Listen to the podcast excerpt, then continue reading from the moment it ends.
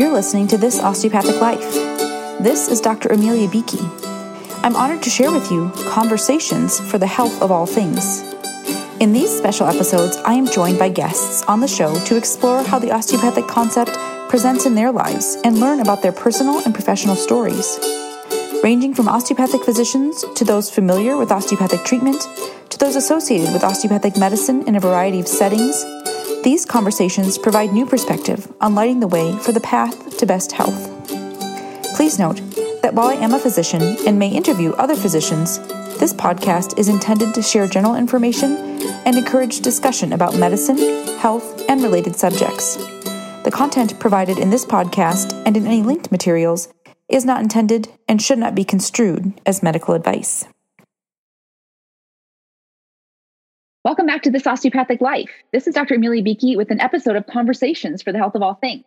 Today, I'm joined by Dr. Laura Hochman. She is a family medicine physician from Austin, Texas, and is also the founder of Happy Day MD, where she is helping doctors take back medicine and increase the market share of private practice physicians so they can have more negotiating power and autonomy in the practice of medicine. Thanks for joining me here today. Thanks for having me.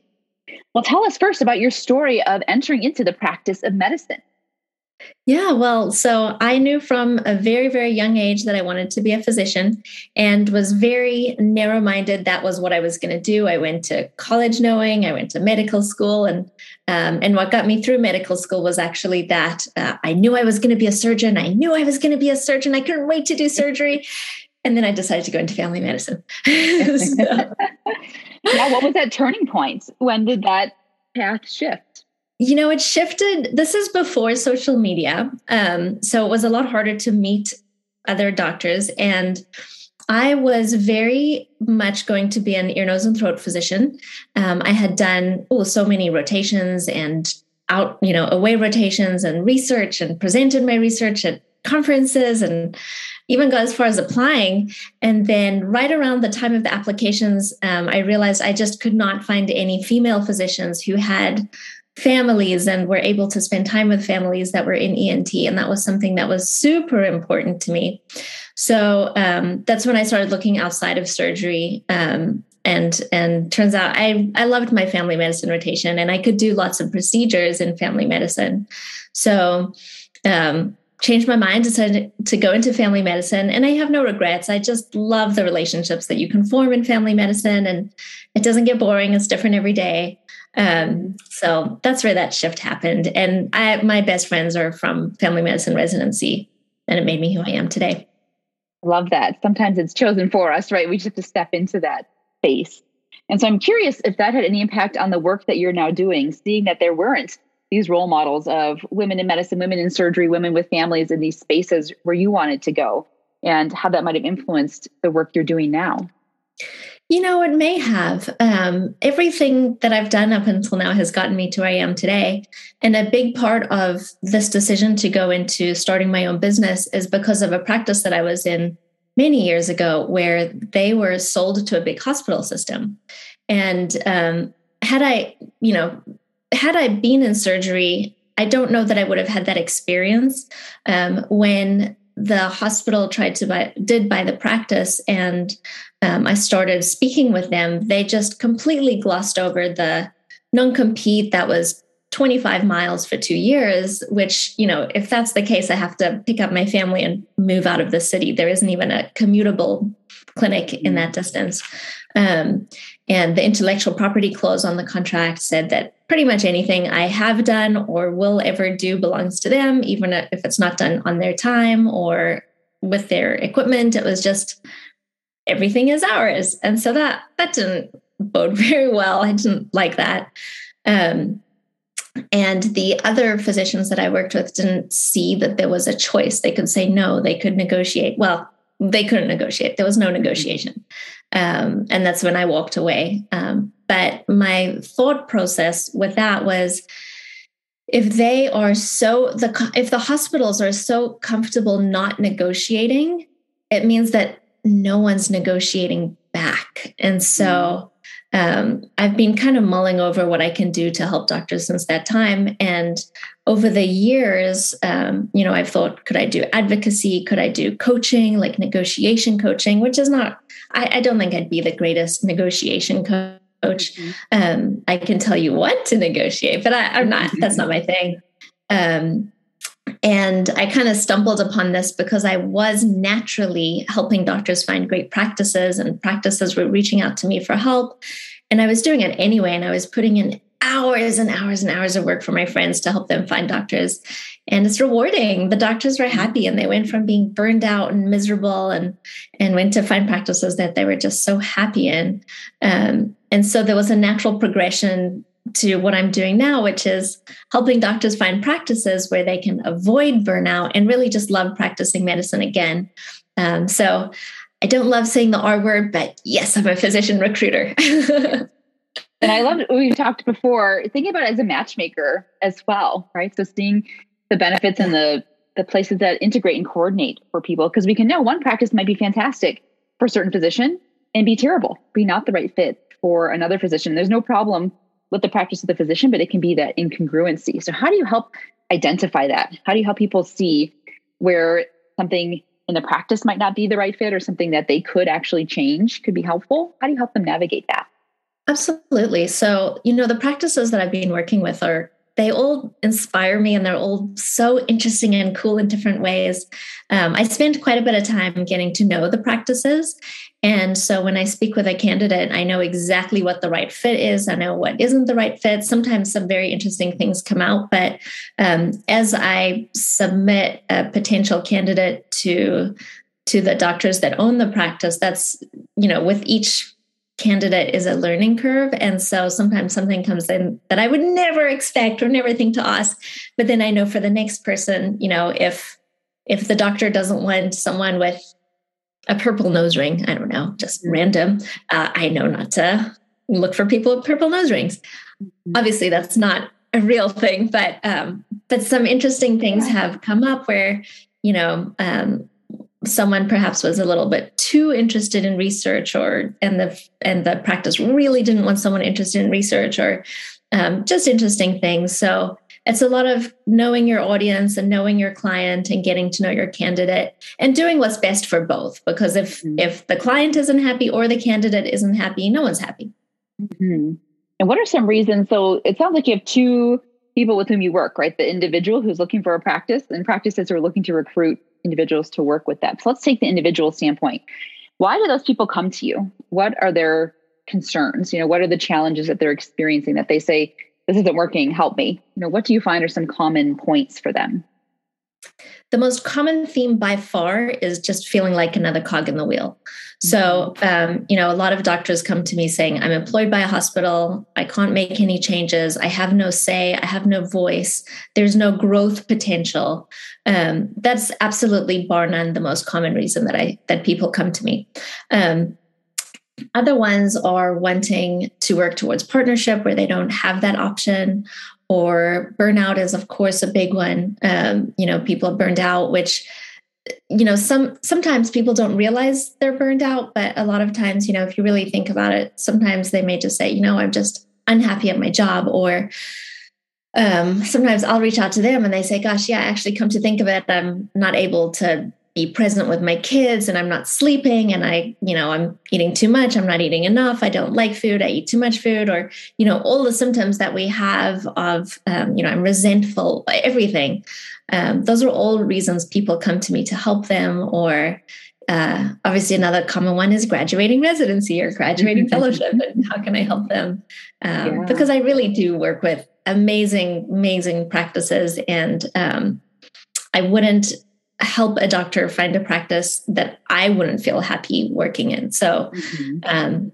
i absolutely believe in the practices and what they're doing yeah I love that and so, what are the solutions? So, the, for the person who really feels like I want to make change, I want to have influence, and I don't here, what are you able to find for them? What are they able to find for themselves, maybe in these new spaces? So how do they find that sense of autonomy and being able to be a change agent?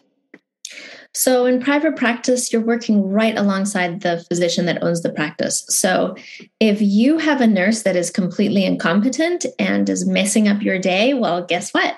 The owner of the practice has the same problem with the same person. So, if it's, you know, as long as you have strong leadership um, that's able to try to fix the situation, you're golden. Um, most of the practices I work with have all said to me, we want someone who wants to be a part of the change. We want their fresh ideas. We want to hear what they have to contribute. Um, you know, one of the practices that I'm working with right now is looking for someone to train on the business side of medicine so they can become a partner. Um, and that that's huge. Not having a voice is so instrumental in burnout. Um, and so, working somewhere where you have a voice and you can work towards ownership, you can take ownership figuratively and literally is just, it's just great. Absolutely. And if we flip it and take it from that practice side, so you mentioned one reason I want someone who I could train, right? Who could become the next owner of this practice. What are some other things? What are some of the key features, characteristics, traits, you know, behaviors of physicians that practices are currently looking for? And I suspect it may be different, right? We're entering into a new time in medicine. It's very different by each practice. Um, it's it's hard to generalize, but you know, most of all, people want someone they'll enjoy working with, someone that will be great for their patients, and someone that the patients and the employees will just love working with. Mm-hmm.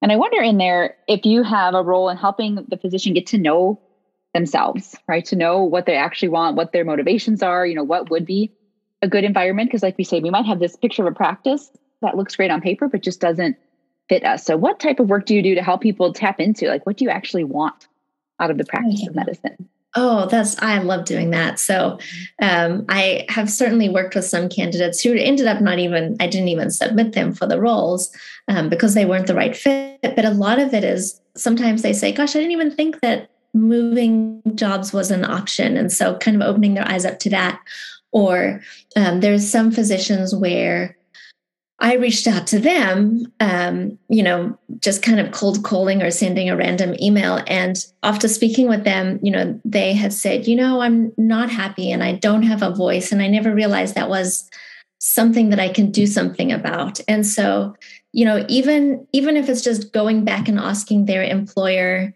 for a raise or for a little bit of admin time or a scribe or a change of a medical assistant, just whatever it is, um, there's a lot of changes that can happen when you're open to the idea and when you see what's out there. Mm, yeah, just opening up that space can be so powerful. I think about that because when we do have a result we don't like, right, we can change what we think about the result. We can work on changing the result, and that can mean just removing ourselves from it. Absolutely. And we can feel in medicine that it is. You're supposed to stay in your job, you know, for 30 years, and that's the best practice of medicine. So I'm curious, you mentioned new grads and you mentioned people maybe making a career change. What do you notice with the arc of physicians? We can think about the generations, right, that are in the practice of medicine in the ways that you find yourself kind of tailoring your work to meet the different needs of those people at various stages of their career. Yeah, it's very different. So if you look at the older generations, um, the older generations, and not old, older, that tend to have more of what we feel in medicine. So it's kind of compounded when you put the two together of you find your practice straight out of training and you're there until you the day you retire. And um, you know the generation that's kind of in their 60s 70s you know those that are still working really just never retire. Um, and that's very very characteristic of that age group. Um, the younger physicians, the new grads have more of what is my purpose? What is my mission? And so a lot of the work uh, when looking for a job centers around what is my passion. And we still have that mentality of I need to be in a job and I need to be there forever. Um, but there's a little bit more openness to um, to making a move within the job, whether that's a growth trajectory within the job or um, seeing what you everyone sees what they can change if they're unhappy but there's a little bit more openness to moving to a new place if they're unhappy. Yeah. And what do you find are the checkpoints? So say someone does make a change maybe they've been working somewhere for five or ten years. We know that's a common time to make shifts and they start in a new practice. So we know there can be adjustments and adaptations and growing pains. Do you have checkpoints with your clients to know how's it going? When to know if this is a good match or if it's just figuring it out, you know, the orientation to the new space? How do you help them with that transition? Yeah, I check in Mm, semi regularly. I usually give them a few weeks to a month to settle in, and then I'll check in with both party, parties. How are things going, and what can I do to help out? Um, so I help. Yeah, I help a little bit once they're placed, and um, just make sure everything's working out and see what I can do to help. Yeah, I love that. Do you find any common growing pains that happen in that new space or adapting right new behaviors? Maybe now that I do have a voice how do I use it? You know, if somebody actually is listening to me. now yes. what? Oh my goodness, very big growing pains. The first thing that, you know, in a good way is just knowing what it's like to have a voice. So, mm-hmm. you know, a doctor can can go into a new practice and then they'll say, you know, I really wish we did XYZ. And they'll say this to me. And I'll say, well, did you tell the hiring, you know, you're the physician? And and they go, no, I didn't. I said, okay, this is like, this is a part of being in private practice. You have a say, like, make that suggestion because they want to hear it. And so, you know, just the first part is knowing, wait, I can actually say these things, or, you know, it's pretty great. Or um, if they keep getting the new BMA and it's taking them longer to finish, you know, having that ability to say, is this just a coincidence, or should I speak with the office manager to say, is this, you know, just because I'm nicer to them, so I get punished for being nicer. Or, you know, all these things like you can say these things because you're not going to get punished for having having a question or bringing things up. Yeah, and that's something I find so often with employed physicians even right you have to still tell people right if you want things to change even there when the reception might not be as strong letting people know very explicitly right this is what i need this is what i want what's the follow-up because sometimes we might imagine people should just know, right? They should just say, "Of course, I want a scribe." that would be fabulous. but asking directly, and that's that can be hard. The question I find that's really challenging for physicians to answer is that, "What do I want?" Right, and being allowed to want something for themselves, just for the sake of because I want it. I'm curious how that comes up in this professional space, and if you're able to help them navigate that question. Yeah, a lot of the doctors that I speak with before we even get to the interview stage don't know that they're allowed to want anything. And mm-hmm. so, you know, we have the choice kind of beaten out of us in training because you, we do what we're told. We go to medical school, we study what we're supposed to study, we apply to the, you know, we have a little bit of choice. Okay, what field are we going to go into? But even then, the match, which I, I don't know if it still is as it was when we trained, but you rank your your residency programs and you get matched to one and that's it like where's the choice in that. There's choice, mm-hmm.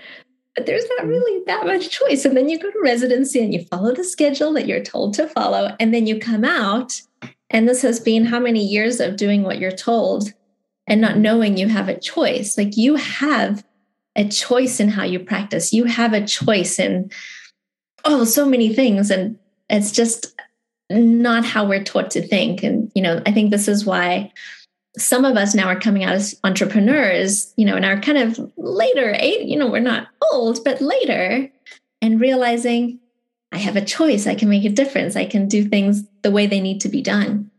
Yeah. And that can be inspiring and also daunting, right? So before there was this trajectory, so you just kept taking the steps. And then you get to that mm-hmm. quote unquote endpoint and think, oh, now I have to choose. And what if I get it wrong? You know, what if I choose the wrong path?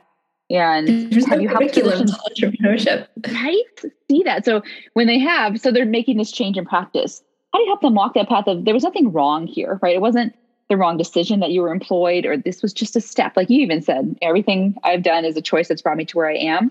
I help the physicians with that because we're trained not to get things wrong, right? That's the expectation. And so for making a job change, it can come through that lens of I failed, right? I couldn't make that work, or I should have chosen differently when I started do you have to help physicians kind of weed through some of those shoulds, coulds, would have statements?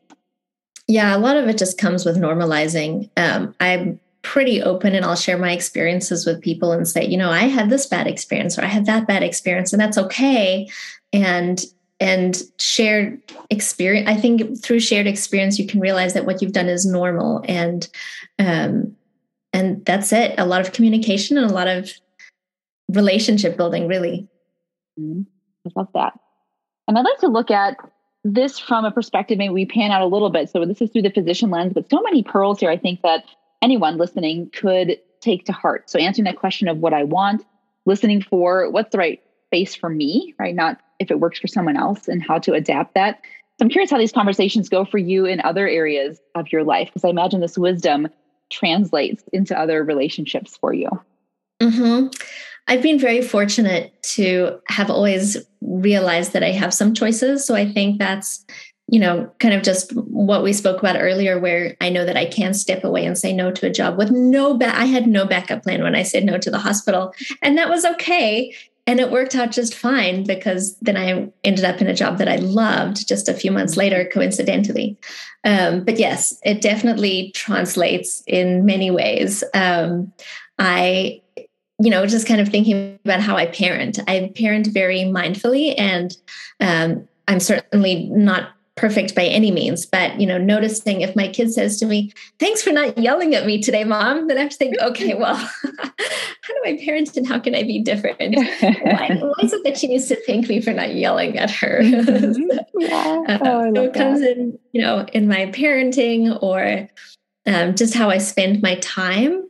Mm-hmm. Um, you know, I as far as right now, you know, being an entrepreneur and it's still a very early stage, I don't have the time to make dinner every day or um, pick my kids up from the bus stop every day. I definitely, certainly make it make the biggest effort to do that, but um, making the choice to say, I'm going to outsource a little bit of that. I'm going to have, you know, we have a nanny that's been with us since my little one was a baby. And so, you know, handing that over to her and saying, Can you please cook dinner for us? Can you please get the kids? Can you come wash the laundry? Like, I would be useless without her.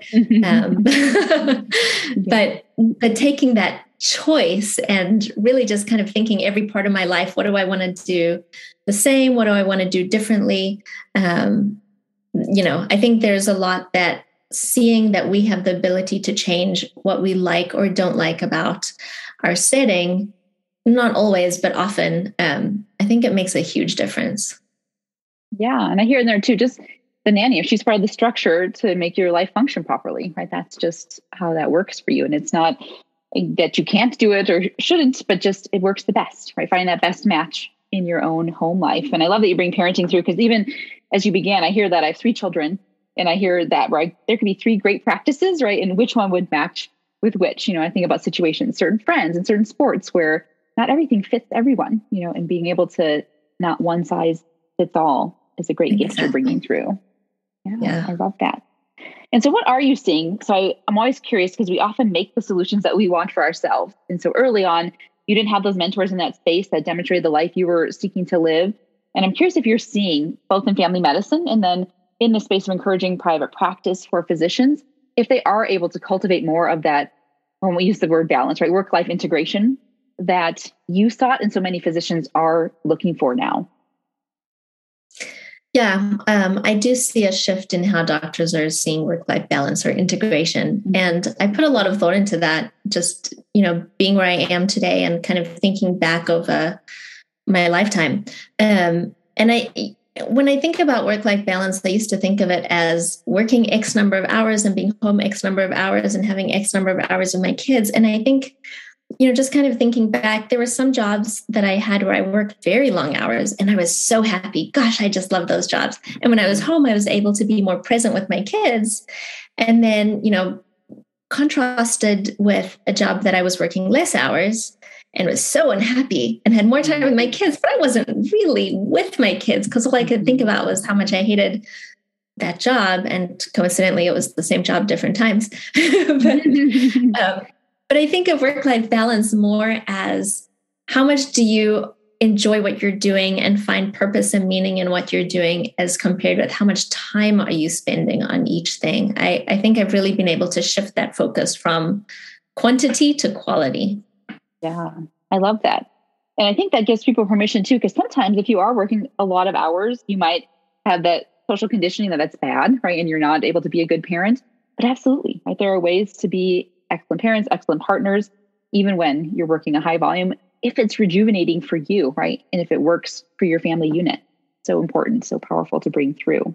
Mm-hmm. So as this continues to build and grow, what do you vision for Happy Day MD? Let's say in five years, know, what will be the impact and what will be the growth in that space? Oh, I have such big ideas. Wow, let's hear it. Put them all out there. so, um, to start, of course, is just helping doctors find practices they can be happy and finding helping the practices find the doctors that'll be the right fit. Um, my greater goal, so I have a few, um, but the overarching goal is really what I'd like to do is increase the market share of physicians that are in private practice. So, right now, the practices are having trouble finding doctors because they can't compete with the hospitals. They're having trouble negotiating with the insurance, insurance systems because um, they don't have enough negotiating power. They don't. Ha- there's so much that we can't do in private practice because there aren't enough of us. And so, the more doctors there are in practice, the more power we'll have as far as doing what's right for the patient. Um, I think that it, once you put physicians in charge of administration, then a lot of big changes can happen. And so, my huge goal, maybe 10, 20 years down the line, is through increasing the amount of doctors in private practice, it would be the hospitals rather trying to compete with the practices mm-hmm. and saying, how can we keep the doctors happy? Because we keep losing them to private practice. Mm-hmm. And so, it's a win win for everyone. It's a win for the hospitals because they'll have they'll retain their doctors because the doctors are happy, not because they have a non compete and they can't go anywhere um, which you know has all these great downstream effects. Mm-hmm. So that's yeah, my. we'd have. I love that vision. I'm with you, and we could have a whole episode on non-competes. I think, and the impact thereof. You know, I've always been of the question, like I want to have willing participants. You know, in whatever it is that I'm doing, and it's such an interesting concept. And you're on the way, you're mapping this out. And how are you balancing out continuing to practice clinically and engaging in this business? Because we have certain stereotypes, right? That doctors aren't good at business or, you know, it can be detracting from. How do you see those actually supporting one another? I think that being a practicing physician certainly supports being a physician recruiter because I absolutely know what everyone's going through. I've been burned out. I've been miserable and I've been happy mm-hmm. and, and I and I see what's going on. Um, right now, um, being at a very early stage in my business, the clinical side is locums. So I get to see a little bit of what's going on in different places, um, a little bit of telemedicine, which is kind of fun because I can do it from home. Um, and uh, I like being able to support. So, you know, the winter holidays are coming up, and I know everyone takes vacation over the winter holidays. Um, so I get to go in and help the practices for the winter holidays, which is kind of nice. So the doctors can take vacation.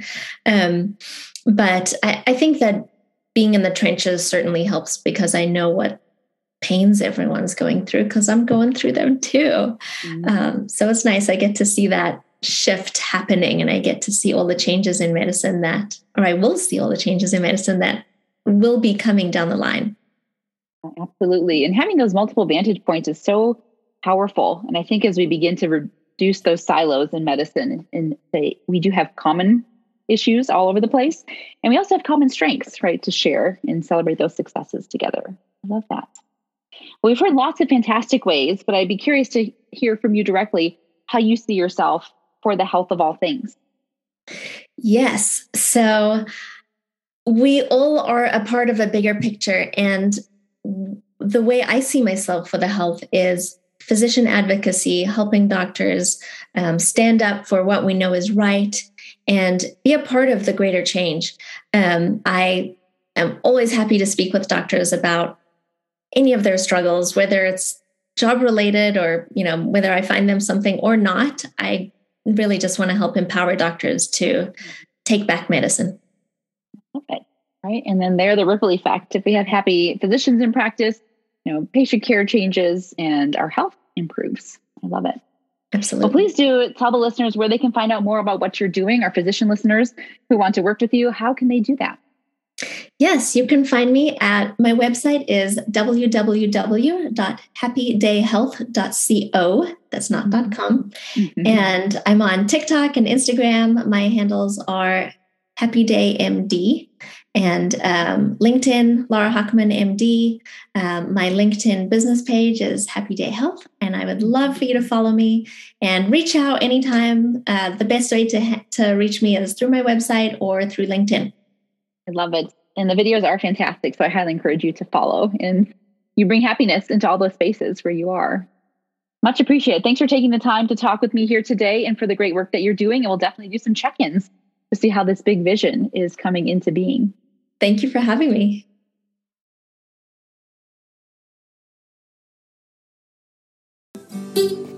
I hope you enjoyed this episode of This Osteopathic Life Conversations for the Health of All Things. Take a moment to like, rate, and review the podcast. And if you would like to be featured as a guest or know someone you'd like to nominate as a guest for an episode, please let me know at thisosteopathiclife at gmail.com. Visit the website at thisosteopathiclife.com or visit me on Instagram and Facebook at This Osteopathic Life. Thank you so much for listening.